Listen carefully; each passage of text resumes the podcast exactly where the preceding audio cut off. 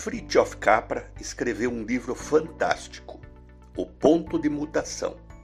Nele aborda a visão oriental do ritmo fundamental do universo, equilibrados nos dois polos arquetípicos, o yin e o yang, da importância da parte e do todo, da visão sistêmica e holística e ainda da interação entre corpo e alma.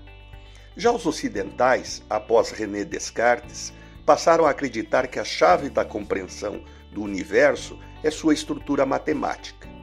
A visão cartesiana, mecanicista e reducionista nos fez ver o mundo, por exemplo, como um relógio, que quando funciona mal, basta trocar a peça defeituosa.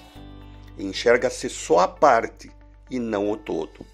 Isso influenciou as ciências e a medicina de tal forma que o corpo humano passou a ser visto como uma máquina e a doença como mau funcionamento de um órgão defeituoso, necessitando-se tratá-lo ou extirpá-lo. Perdeu-se a visão holística e chegou-se à especialização extrema. Existem especialistas em joelho, mas só esquerdo. Desapareceram aqui os clínicos gerais, os médicos de corpo e alma. Segundo Capra, quando extirparmos um câncer num órgão, tratamos a consequência, mas não a causa, que muitas vezes é emocional, sedimentada numa mágoa, raiva ou tristeza profunda. A visão do todo é deixada de lado no diagnóstico e na cura. Na vida e na velhice, erramos igual. Cuidamos do financeiro, mas às vezes esquecemos do físico, do mental e do emocional.